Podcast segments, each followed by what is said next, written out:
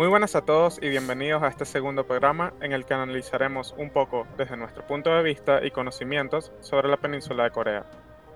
Un territorio milenario lleno de muchísimas culturas, riquezas y una de las divisiones más tristes de la historia de la humanidad. Porque sí, a pesar de que podamos estar en desacuerdo con un lado y el otro, conversaremos sobre un pueblo que fue dividido por circunstancias de que ellos no buscaron y aún hoy en día esperan borrar esa frontera en el paralelo 38 que los separa temporalmente. ¿Qué te parece este tema, Omar? Bueno, eh, Corea es muy interesante porque es un, es un país que para nosotros ha estado partido en dos. ¿no? Nosotros lo conocemos como Corea del Norte y Corea del Sur, pero no siempre fue así. Y todo empieza en 1910, cuando es Tokio decide anexar el territorio coreano a su territorio. O sea, los japoneses entran en este modo del de imperialismo japonés y de expandirse por el, por el continente asiático y invaden Corea.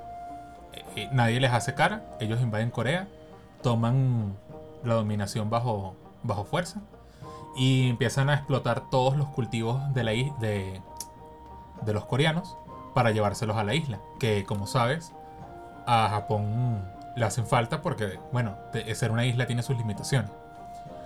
De hecho, llegaron al punto de dominación que a los coreanos les encantaba vestirse de blanco y se los empezaron a prohibir. Ellos ni siquiera podían vestirse de blanco. Todo, todo eh, rasgo de sentimiento coreano lo empezaron a eliminar los japoneses. Por supuesto, em, Japón sale derrotado en la Segunda Guerra Mundial. La península de Corea entra bajo administración de, los Estados Unidos y de la Unión Soviética, ¿no? Con, con Stalin. Sí, tengo, eh, tengo, entendido que fue un esfuerzo en conjunto en la Segunda Guerra Mundial, por eso tienen que dividir este, el territorio en dos pedazos. Eso es correcto. Y, y la línea del paralelo 38 es una línea que trazaron los, los soldados creo que fueron los soldados eh, estadounidenses rápidamente para, para separarlo del, lado del dominio soviético. Porque esto lo habían acordado así como acordaron dividir Alemania, lo habían preacordado dividir Corea. ¿Ok? Este, ok, ok. Y ellos pasaron rápido el paralelo ahí y eso quedó de esta forma. ¿Qué ocurre? Obviamente, eh, un lado se llevó el, el, comunismo y el otro lado se llevó el capitalismo. Pero el líder guerrillero que había luchado contra los japoneses mucho antes, este Kim Il-sung, él se había hecho muy, muy aliado de, del Partido Comunista ¿no? y de los soviéticos, y él fue quien ascendió y fue puesto como, como primer ministro en, Corea. Imagínate, un, tipo que luchaba guerrillas contra los japoneses termina como primer ministro. Claro. Y termina siendo el gran líder en 1948 de la Corea del Norte. Y Corea del Norte tiene la característica interesante de que su método eh, de económico le funciona. A los, a los norcoreanos le funciona el, su comunismo. Y la gente que huía del comunismo de, los de Corea del Norte, que se venía hacia Corea del Sur, de repente se arrepintieron. Es una cosa que hoy en día es impensable, pero en esa, en, hasta 1970 creo, o 75, los coreanos del norte que se fueron al sur estaban arrepentidos de haberse ido al sur. Porque parecía que Corea del Norte funcionaba y Corea del Sur no. Eso obviamente después se cae, se cae el, el, el, método, no, la economía del comunismo se, se, se rompe y se, da, se ve claramente que lo que funcionaba era el capitalismo. Dime, cuéntame lo que me ibas Bueno, claro, es que sí, sí, este, que haciendo un paralelismo, algo parecido sí ocurrió en con respecto a, Rusia y la Unión Soviética. El modelo comunista tiene una característica que en los primeros años eh, suele tener muy buenos resultados debido a que eh, todo, todo, este impulso que, que utiliza para, la, para reactivar industrias básicas, para reactivar la agricultura, toda la parte básica de, las necesidades, por lo general suele llevar a, un alto crecimiento económico en esos primeros años del modelo. El tema empieza a hacerse complicado es cuando las personas que montaron el modelo, o sea, con las personas habló no los líderes, sino el pueblo, empieza a tener necesidades más allá de las necesidades básicas. Cuando tú quieres tener tu carro, cuando tú quieres tener tu, tu sitio de ir al cine, etcétera, eh, por lo general, allí fueron cuando los puntos de quiebre de, de, estos modelos. Cuando, por ejemplo, en, la Unión Soviética o en Polonia, eh, las personas tenían que esperar o, eh, años para tener un carro, para que se les sea asignado y todo este tipo de cosas. Cierto. fue cuando ese agregar valor a, la actividad económica es lo que hace que, que, que llegue, entre en la fase de declive de estos modelos. Eh, Corea del Norte no fue la sección en ese, en ese momento. En un primer momento es lo que tú dices, era en comparativamente con Corea del Sur, que en los primeros años fue también bastante desastroso el proceso de, desarrollo. Eh, eh, en cambio Corea del Norte fue muy planificada, se, se, desarrolló la agricultura, se desarrolló toda la parte de infraestructura, etcétera que son las básicas. Sí. Eh, pero es eso, o sea, luego de, cierta época, ya los 80, entra en su época de declive y, curiosamente Corea del Sur luego despega. Claro, sí, sí. Eso es solo un comentario de, esto, es, bastante característico, no solo fue en Corea, sino eh, en los comunismos que hemos visto en, la historia, se repite el patrón. Sí, se agota el modelo. De hecho, nosotros lo... Exacto lo vemos claro en, en, nuestro país, lo estamos viviendo, ¿no? El modelo agotado. Claro, claro. Em, y, y, sabes que durante, durante esos años, del, bajo el, digamos, no voy a decir bajo el yugo de los Estados Unidos, sino bajo la administración de los Estados Unidos, ocurrió la, la famosa guerra de Corea.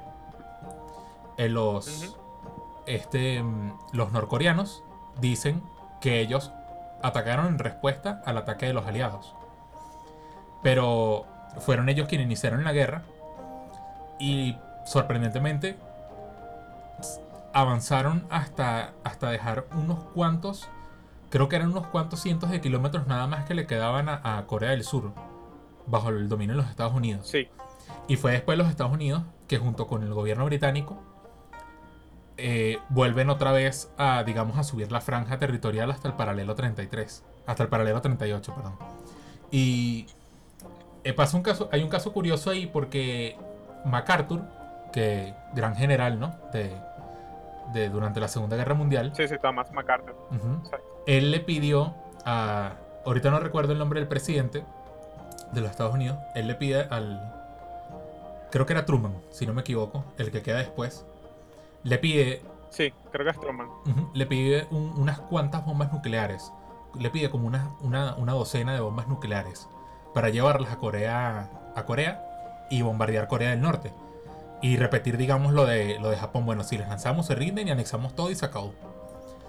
Y precisamente por esa locura, entre comillas, de MacArthur, MacArthur es eh, dado de baja del ejército de los Estados Unidos después de haber sido un artífice eh, de la victoria en, en, Asia, ¿no? Para los americanos. No, y sabes que este, un dato muy curioso es que sabes que Estados Unidos lanza la bomba y bueno, una vez lanza la bomba se establece como la potencia militar indudable, pero hay una, ahí ocurre algo bastante interesante. MacArthur tenía bastante poder en esta premisa, pero tengo entendido que fue como tres meses antes de, de empezar el proyecto eh, los rusos lanzan su bomba, su bomba nuclear. Y eso frena todo eh, y es el comienzo de la llamada Guerra Fría. Eh, Se podría decir que esta guerra de Corea es una de las de, las ocasiones, o sea, de las primeras ocasiones donde se empieza a ver la tensión de Guerra Fría, donde vemos la influencia del bando rojo y del bando de, de la franjas rojas y, azules y blancas, eh, las barras y estrellas. En este caso eh, es básicamente eso. De hecho es muy curioso cómo comienza también el tema este de la invasión de, Corea del Norte a Corea del Sur, porque eh, tiene mucho que ver el tema del financiamiento. Tengo entendido que el líder que estaba en Corea del Sur era una persona que también tenía muchas ganas de, empezar una guerra, o sea, de, conquistar el norte. Y Estados Unidos tomó la decisión de cortarle el financiamiento militar, porque eh, acabamos de salir de una guerra mundial y nadie quiere entrar en conflictos. Eh, entonces dejó, por así decirlo, abandonado en temas militares Estados Unidos a Corea del Sur durante los primeros años. Eh, otro fue el, fue el caso de, Corea del Norte. Corea del Norte eh, logró recibir bastante financiamiento de China y de la Unión Soviética y por ende era considerado en comparación con Corea del Sur eh, una potencia armamentística. Tenía los mejores tanques, tenía las mejores fuerzas. Por eso es que esta, o sea, el primer ataque eh, en tres días logran tomar la capital, eh, Corea del Norte.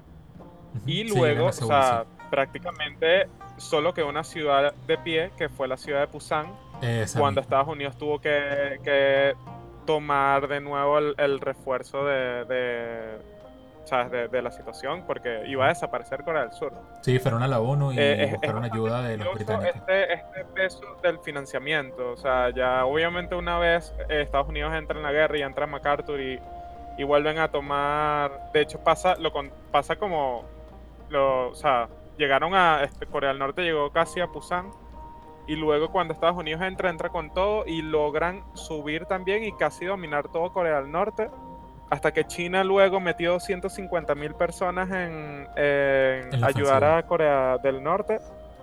Y allí fue que Se, empezó a volver muy sangrienta la guerra y, tuvieron que echarse para atrás y, empezar a llegar a empezar a negociar el armisticio y todo este tema. Pues. Sí, sí, y entre eh, los... Es una guerra bastante complicada, o sea, son tres años de, sangre, de violencia y, y demasiada estrategia militar. Es, una locura. Sí, y entre, entre un dato curioso, entre los, los soldados que, que cruzaron de China para eh, como ellos usaron la excusa de que los americanos estaban a las puertas de su territorio y bla bla y mandaron a esos soldados hacia Corea para ayudar a los norcoreanos y entre los soldados que iban iba el hijo mayor del presidente en ese momento de China y murió él muere en combate ¿no? Defendiendo no China, porque eso no tiene nada que ver, más bien está defendiendo el interés político de su país, que era el territorio de Norcorea. Em, y, ahora, y defendiendo una idea, el comunismo. O sea, exacto. Estamos ya, eh, se podría decir que ese fue como el, el, comienzo de la Guerra Fría. Exactamente, exactamente. Y bueno, em, ¿qué te parece si, si nos movemos un poco más a digamos, más a los años de acá, ¿cómo, cómo, cómo ves tú las diferencias económicas entre, entre Corea? ¿Qué crees que funcionó en, Corea del Norte y qué crees que funcionó en, Corea del Sur? Bueno, sí, eh, tú sabes que para empezar, eh, tomando las ideas que ya habíamos tomado en un pasado, sobre todo cuando hablamos del sistema de Corea del Norte y el sistema de Corea del Sur, es, es, es bastante parecido hasta cierto punto, yo lo diría en tema político, eh, el desarrollo de estas dos naciones, porque son dos modelos que en lo económico son diametralmente opuestos.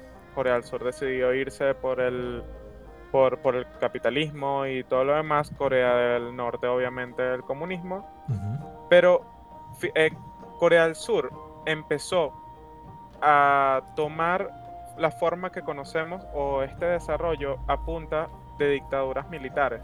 Eso es correcto. De derecha.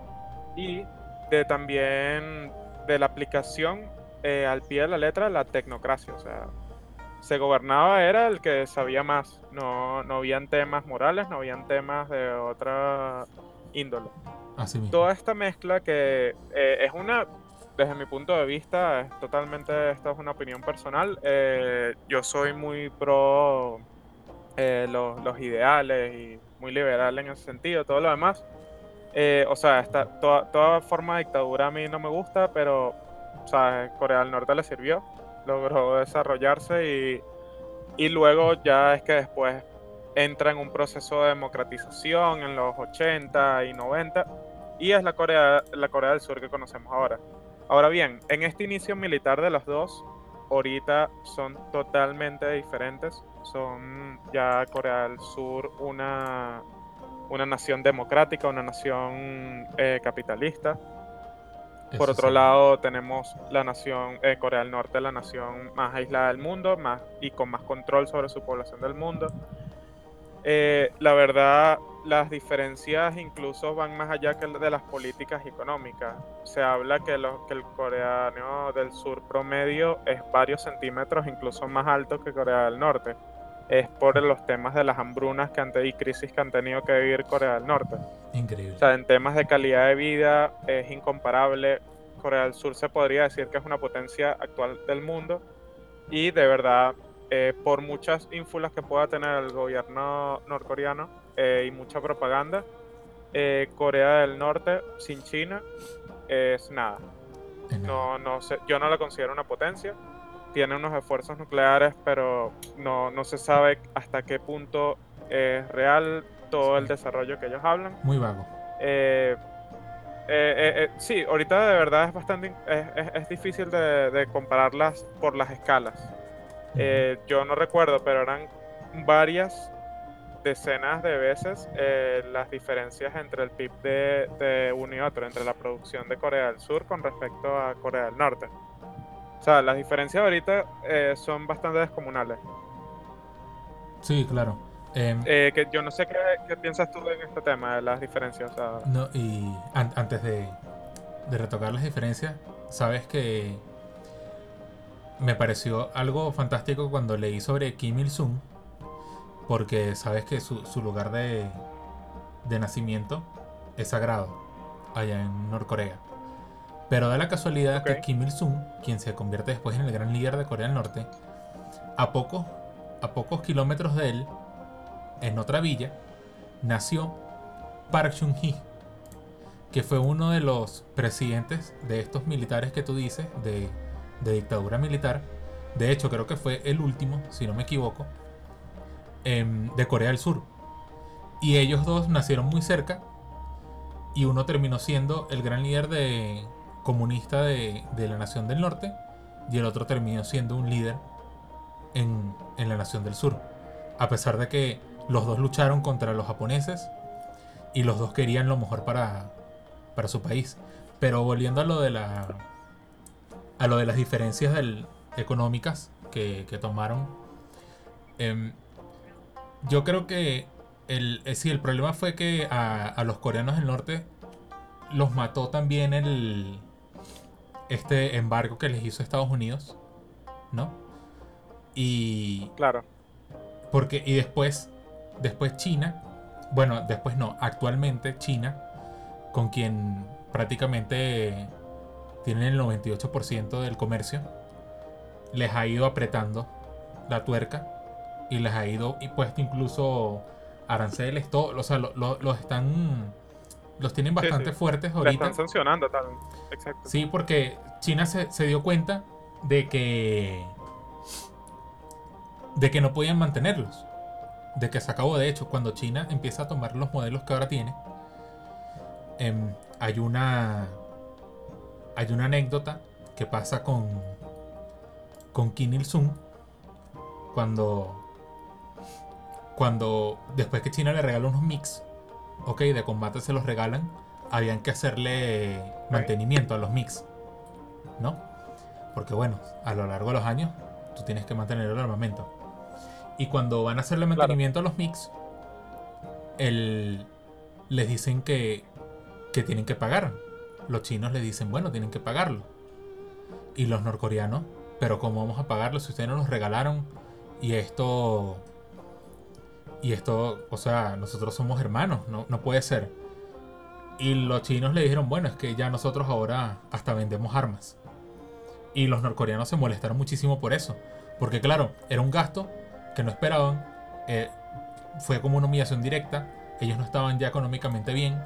Todo se les había caído la hambruna y todo. Y en Corea del Sur habían, habían tomado esto es lo que dices de la tecnocracia que me parece genial porque fue reunir a las grandes familias ricas de, de Corea del Sur, sentarlas y decirles, miren, ustedes, ¿qué necesitan? para, para producir. Yo les voy a dar el dinero, les voy a dar la seguridad. Y si no pueden pagarle la, la deuda a alguien, nosotros se la pagamos por ustedes. Y así es como nacen Kia, Hyundai, Samsung, que después se convertirían en estos chaboles empresariales gigantes, donde ves los puertos que son barcos Hyundai, que el, astillero también es de Hyundai, que los, los containers son hechos de Hyundai, ves los, los edificios en Corea del Sur están hechos por la división CIT, creo que se llama así, que es de Samsung. Eh, Samsung tiene parque temático dentro de Corea, tiene bares, tiene todo y y aparte, aunque tú digas, bueno, es genial, fantástico, todo eso, eh, el lado malo de estos, de estos conglomerados, de estos chaboles que ellos llaman, es que ha habido bastante corrupción en Corea del Sur.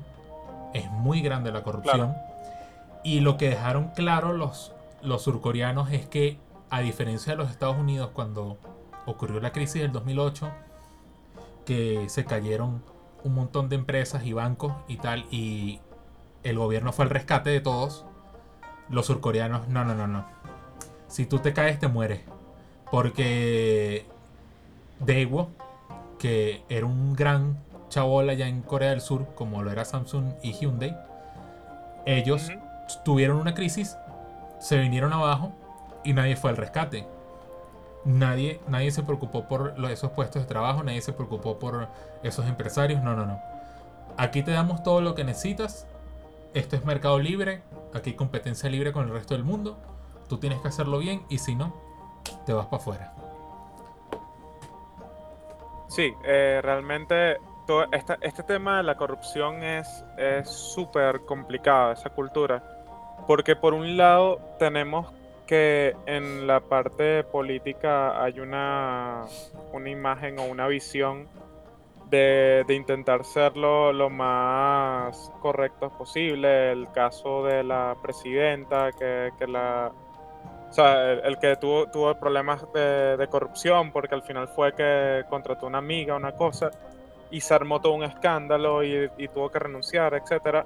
Pero por otro lado, te venden, o sea, te venden este, este tema político de ser correcto y por otro lado tienes esto, que, están, las empresas prácticamente son las que controlan la mayor cantidad de la actividad del país, son unos conglomerados enormes que, prácticamente crean todo lo, que está en, el, en, ese país. Así y es. es. una sociedad bastante, bastante complicada y, difícil de, de, de conocer a fondo, por lo menos en el plano económico y político. es que es parecido con lo que pasa con Corea del Norte, ¿no? También es igual de difícil es, de, y, ¿sabes? De, poder estudiar, de poder conocer. Sí. Eh, sobre todo, bueno, pero es por otra cosa, no son como las relaciones intrínsecas de, la sociedad o algo por el estilo. Es más por pura también, eh, ¿sabes? No, no, no hay datos, no hay información eh, solo está, hay la información oficial. Es bastante difícil conocer qué está pasando dentro de las de, las fronteras de Corea del Norte, etcétera. O sea, son dos, son dos países que están cerquitas y, son bastante difíciles de, realmente estudiar. Eh, y son, es por eso es, toda esta dinámica es tan, tan compleja y, y bueno, o sea, y no, nos llama mucho la atención, de hecho, pues nosotros vivimos hablando de este tema todo sí, y sabes que eh, me parece interesante porque, claro, para nosotros Norcorea es difícil medirla porque es un país cerrado. Y, para, y también Surcorea, que es todo lo contrario, pero son tan diferentes culturalmente y como sociedad que incluso es difícil entenderlos. Por ejemplo, claro. Em, estaba leyendo un, una, exacto, de, sí, de un español que, que él fue a Corea del Sur y pasó un tiempo allá viajando y conociendo. Y se dio cuenta que los surcoreanos tenían que sí que cuatro colores en los autos. Y le pareció muy extraño hasta que entendió que el color blanco, gris o negro es porque ellos lo utilizan para diferenciarse socialmente, según su estatus. Por ejemplo, los empleados normales tienen autos de color blanco los que tienen un puesto intermedio tienen autos de color gris y los jefes van en autos de color negro. Entonces, cuando tú vas en la calle y ves que una persona está en un auto de color negro, tú sabes que esa persona está en un puesto alto. Por lo que podríamos llevar a que las mujeres, digamos, no tienen que saber más nada, sino el color del auto que tú conduces para saber cuánto, cuánto ganas y cuál es tu posición en la sociedad. Y un hombre también. Nada más tiene que ver el auto de otro para saber la posición, la posición social en la que tiene. De hecho, eh, eh, él, fue a preguntar en, esto en Hyundai y en Kia sobre los autos, ¿no? Sobre comprar un auto y eso. Y todos venían en negro, blanco y gris y daban precios de más por si los querías pintar en rojo. Y él dice que llegó a ver una vez un auto en amarillo en, en las calles, pero una sola vez en todas las semanas que estuvo allá. Que no veía más nada, porque así se diferenciaban.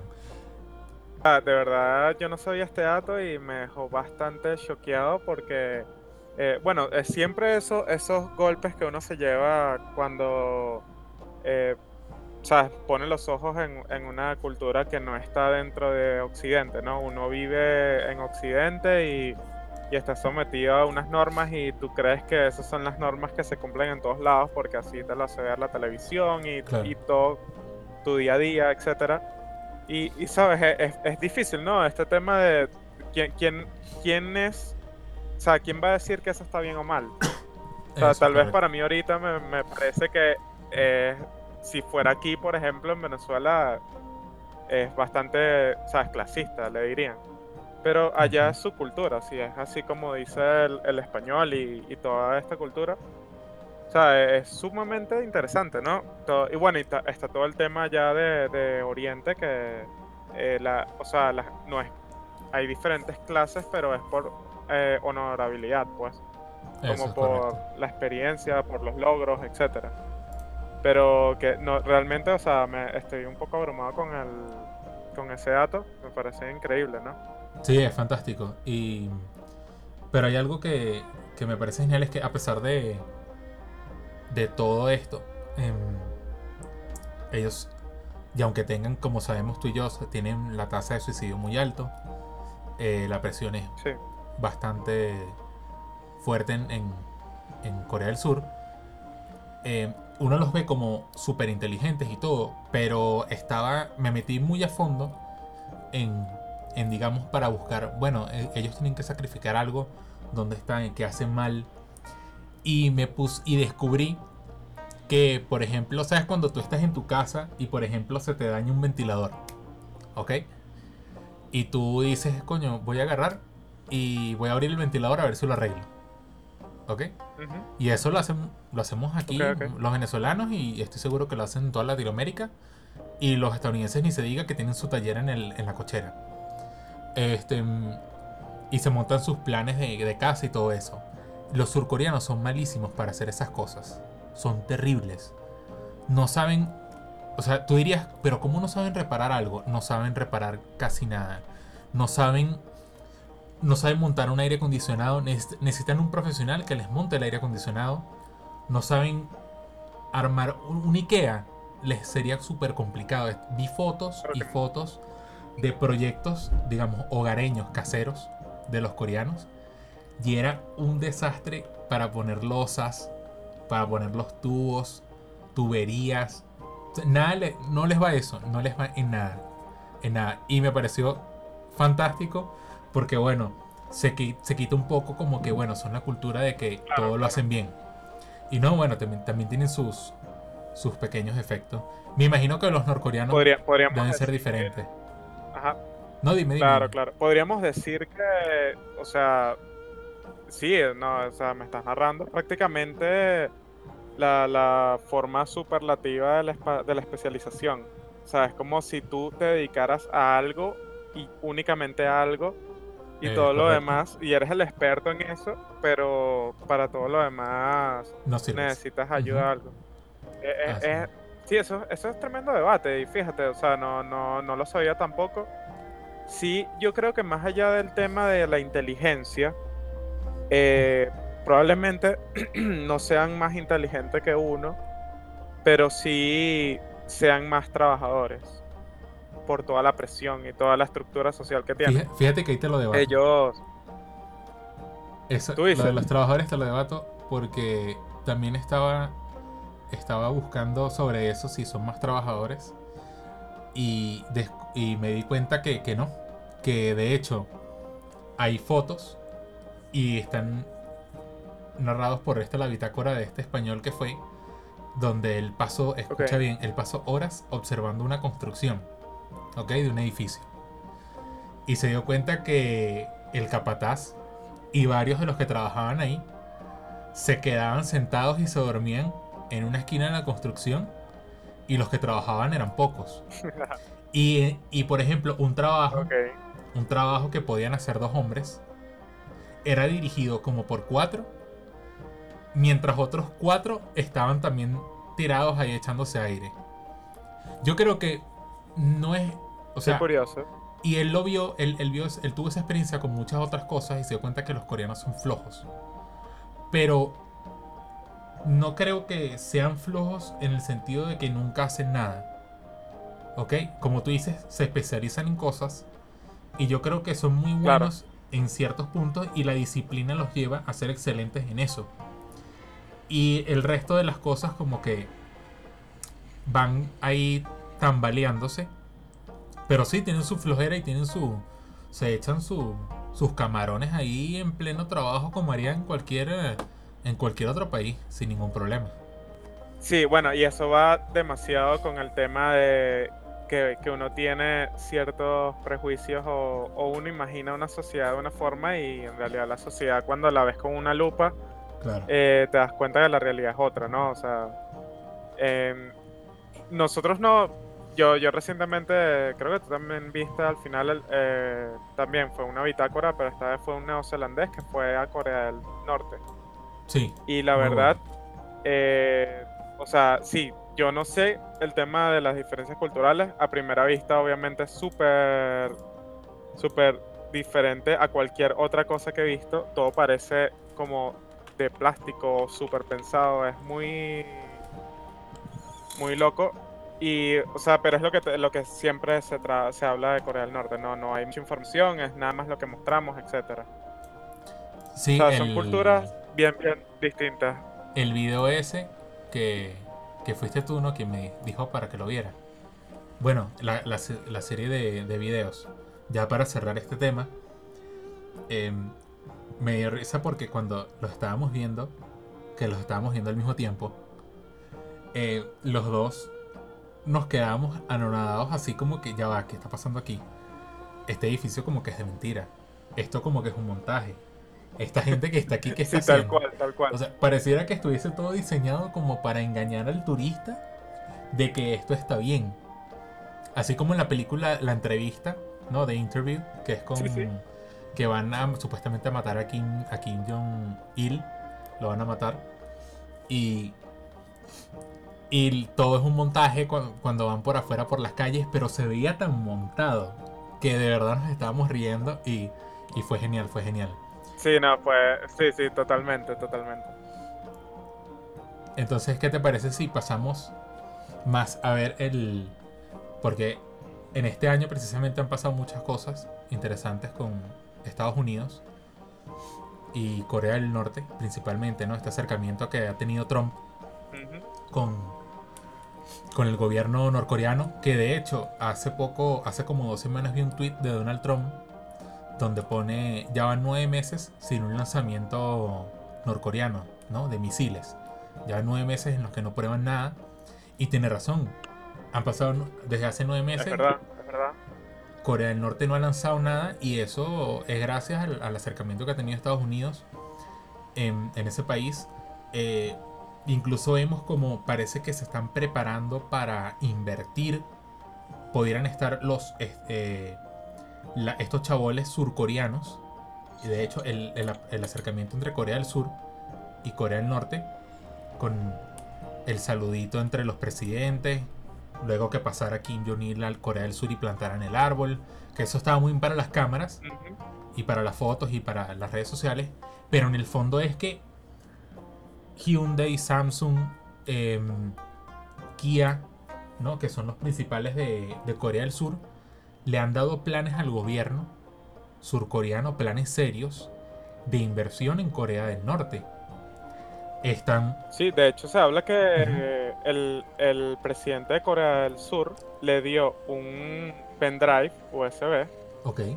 con todos los planes que estas empresas quieren hacer en Corea del Norte. Y era como 20 mil millones de dólares, si mal no recuerdo, en inversiones. Era un, nombre, un número estratosférico. Increíble, increíble. Y, y, también esto viene en parte, eh, en parte dado por, por, lo que te había contado de, de, la presión china, lo que tú sabes, como los chinos han ido apretando, ¿no? Le han cortado, digamos, las facilidades a los norcoreanos, se cansaron de, de, la, de que hicieran el, tonto, ¿no? Porque eso es lo que, lo que prácticamente parece que han estado haciendo hasta que Kim Jong-il tomó el, poder, ¿no? Hacer el tonto. Yo creo que Kim Jong-il se dio cuenta, eh, ¿sabes? Porque él fue, él fue educado en Suiza, si no me equivoco. Él, él, fue a Suiza, él, fue, eh, él aprendió allá.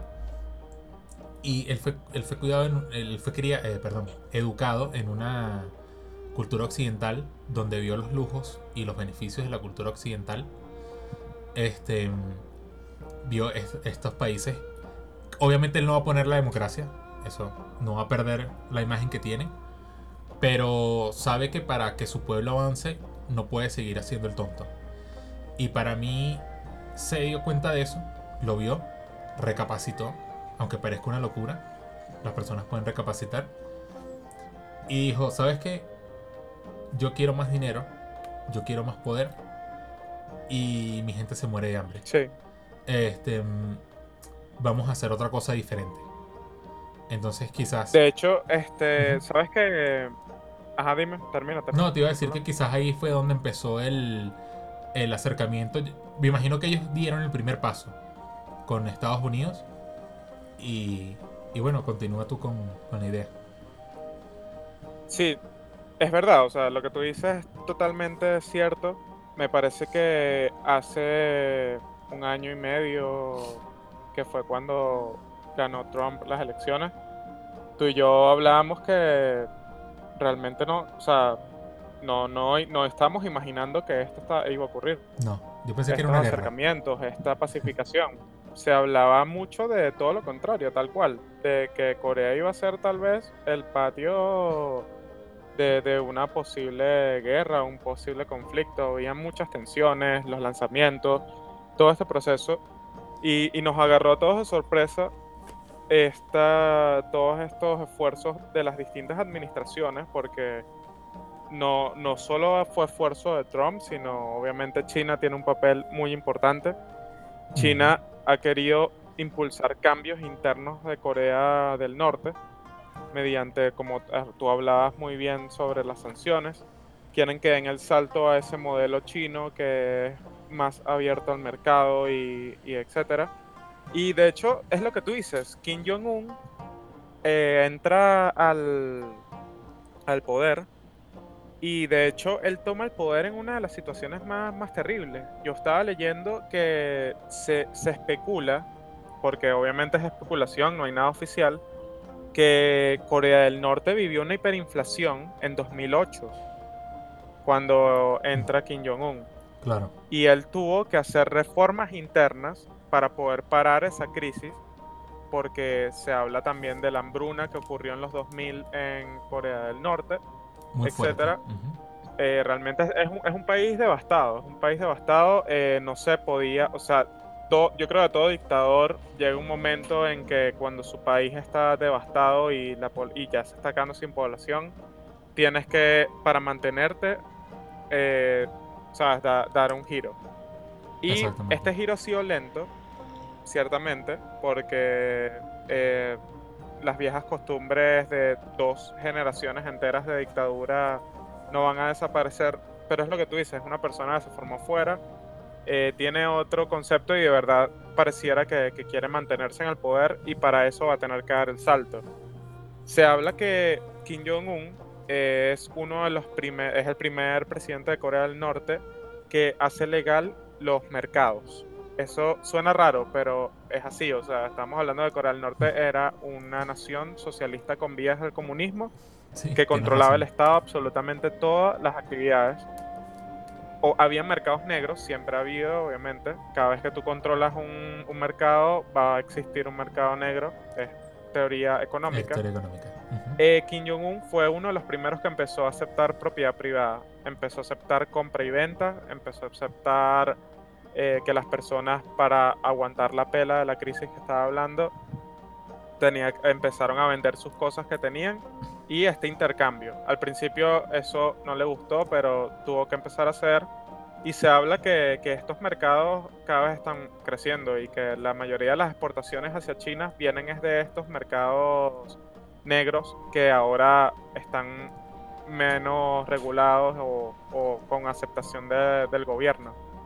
Eh, es interesante cómo está paso a paso abriéndose. No, no hay que apresurarnos tampoco que, que, la cosa va a cambiar de la noche a la mañana. Siento que son como pasos de bebés esto, este proceso. Porque es lo que hablamos. Estamos hablando de la nación más con más control económico, con más control político del mundo. Adoctrinamiento social, todo. Ya no, está colapsando, exacto, está colapsando y, necesita hacer un, cambio, pero no le va a gustar dejar tanto control, pues. efectivamente. Y, y yo espero que lo hagan porque estamos hablando de vidas humanas, ¿no? Al fin y al cabo. Sí. Entonces, este, quería, quería mostrarte ahora qué piensas tú sobre tres escenarios futuros, hipotéticos, de los que podríamos hablar. Una guerra entre Corea del Norte y bueno, Corea del Sur y sus aliados, que serían Japón y Estados Unidos, a quienes les interesa mucho derrocar al, al régimen norcoreano. Una integración más como, digamos, quitamos la frontera, pero aún así yo gobierno arriba, tú abajo, pero nos compartimos las cosas, ¿no? Nos compartimos nuestro territorio, todos somos coreanos, ya no somos nor y surcoreanos por separado, pero aún así yo sigo gobernando arriba y tú abajo. Y una unificación total en la que, digamos, tendríamos un solo presidente, como lo que sería un, un país de los que conocemos todos, ¿no? Em, a mí me interesa bastante hablar sobre esta unificación total, porque hay muchísimo potencial en, en esa Corea unificada. Me encanta, lo veo como un país extraordinario. Si se agarra ahorita. Em, en, el, en el documental que tú y yo vimos de este, del, de este hombre que, que fue este joven que fue a, a Norcorea. Sí, del turista, el turista. exacto. Eh, vimos como prácticamente no había un espacio de tierra norcoreana que no esté aprovechada, que no esté cultivada. Pero estaba cultivada con métodos de prácticamente hace dos siglos. Yo creo que mucho más atrás. Me, sorprendió ver cómo le daban con, el, con la vaca así el burrito y arando la tierra. O sea, una cosa que es imposible imaginártelo hoy en día. eso ya no existe.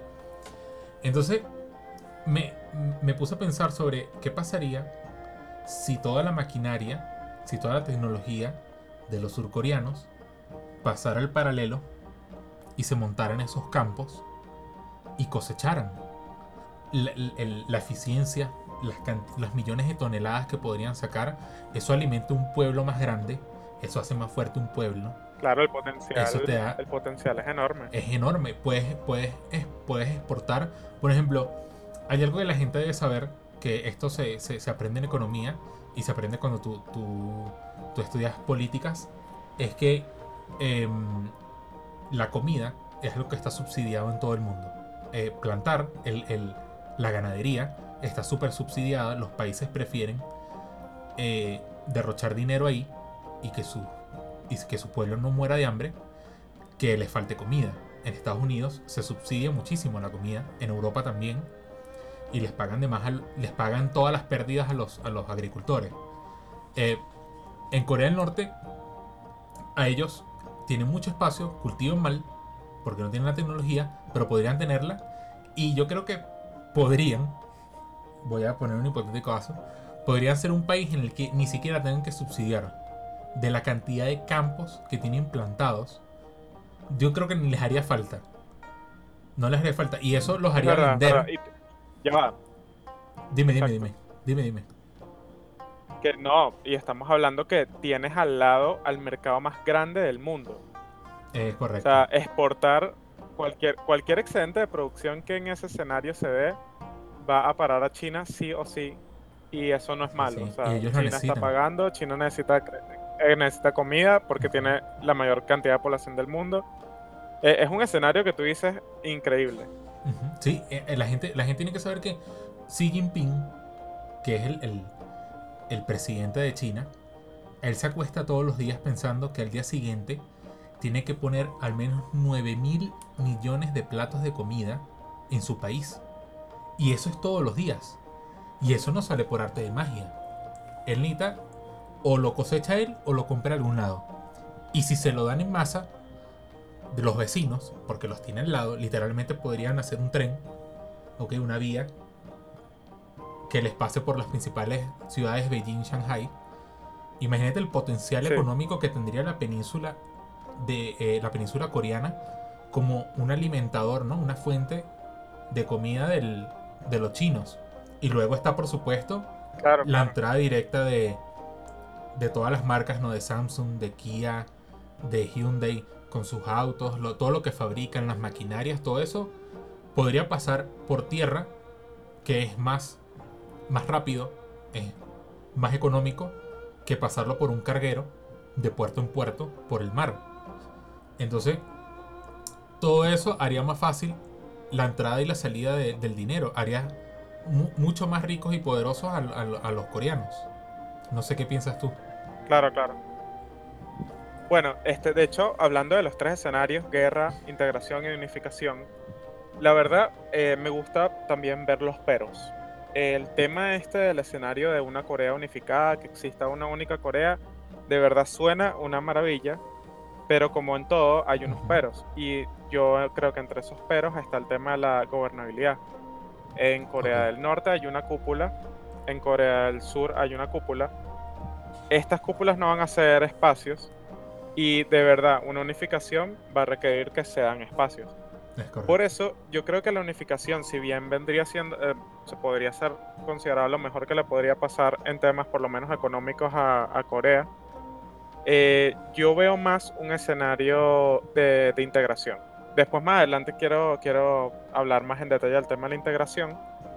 Eh, porque, y bueno, voy a pasar a debatir por qué no guerra. Yo siento que el mundo actual es un mundo que obviamente hay guerras en todo el mundo, pero las guerras hoy son más de carácter eh, nacionales, son guerras internas, y también guerras de, grupos radicales, etc. Pero guerras entre naciones no ocurre, no, no, ocurre muy seguido en esta época y siempre ha sido mal visto este tipo de acciones de un tiempo para acá. Nadie quiere meterse en esos tipos de conflictos, etc. Prefieren financiar guerras internas, etc. Por eso ese escenario de guerra no, no lo veo tanto ya, sobre todo con estos esfuerzos de, de las naciones. Incluso cuando Corea siempre ha sido un sitio de guerra entre las distintas naciones, entre en toda la historia, entre China, Japón, siempre que iban a enfrentarse, utilizaban el, terreno coreano para enfrentarse. Es correcto, sí. Creo que eso está cambiando, creo que eso va a cambiar, espero, porque nadie quiere guerra en este mundo, o que cada día parece que somos una, una...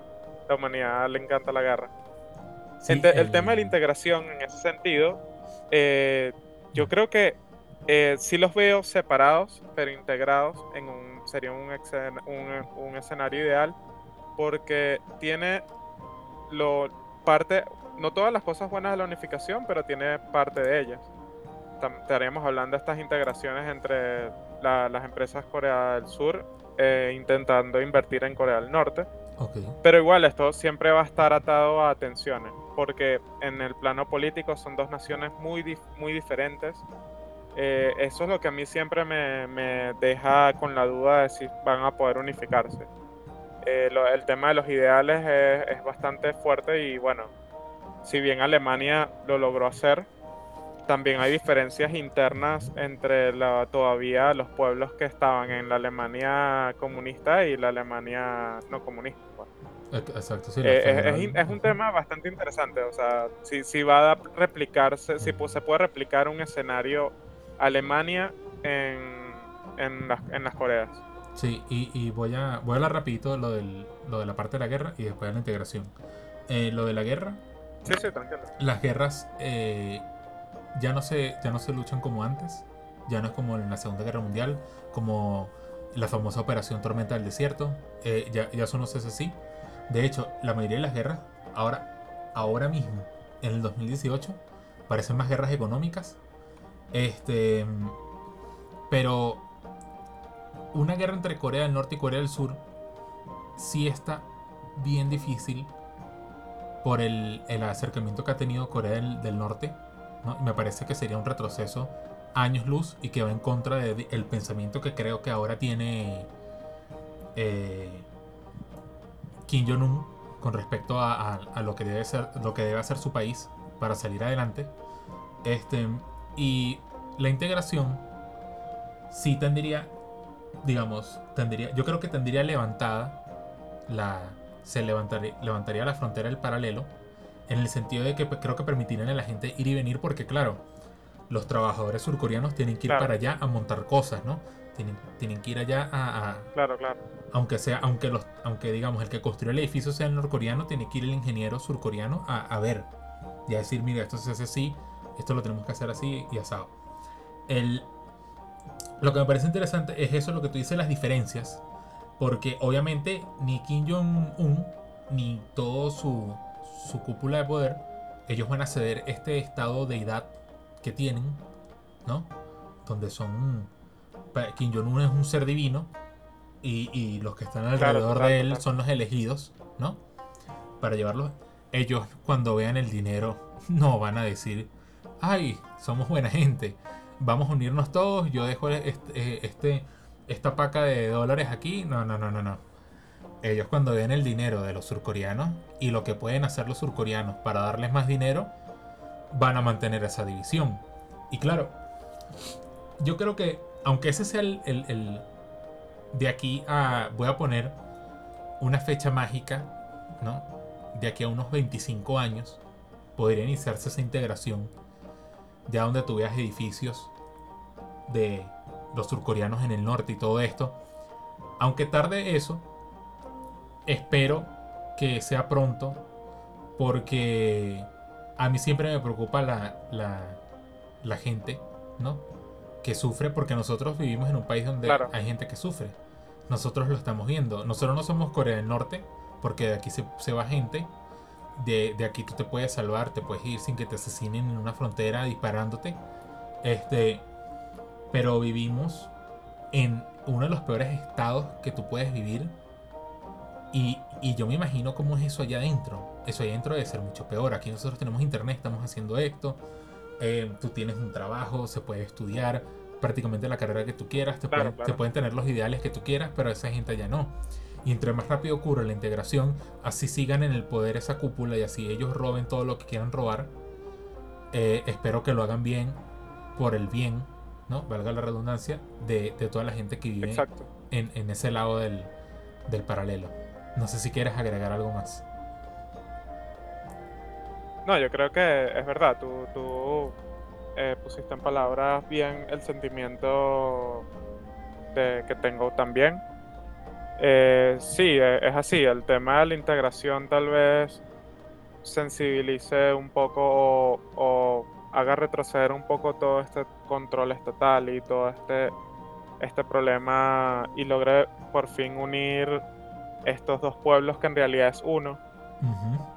Eh, así sea en lazos de, amistad, más no de, de hermandad. Sí, sí, que no Pero sí, eh, eh, eso es lo que, lo que siempre se quiere, que, el conflicto, porque recordemos que esta es una guerra que, todavía está, solo que está en armisticio.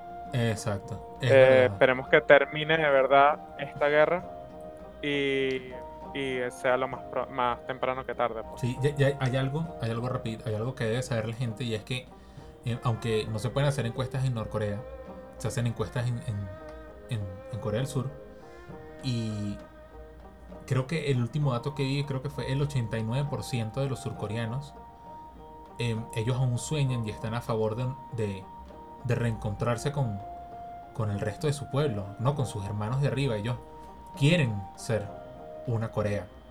Ellos quieren dejar de, esta división y dejar a un lado el que sí que el comunismo, que si nosotros somos capitalistas, que si somos así o asado la mayoría, y la gran mayoría, casi todo el pueblo del sur, quiere volver a reencontrarse con los del norte. Y así termina otro episodio de Hablemos Claro. Por favor, deja en la caja de comentarios tu opinión. Y recuerda, lo más importante es hablar claro, porque el conversar es lo que nos hace humanos.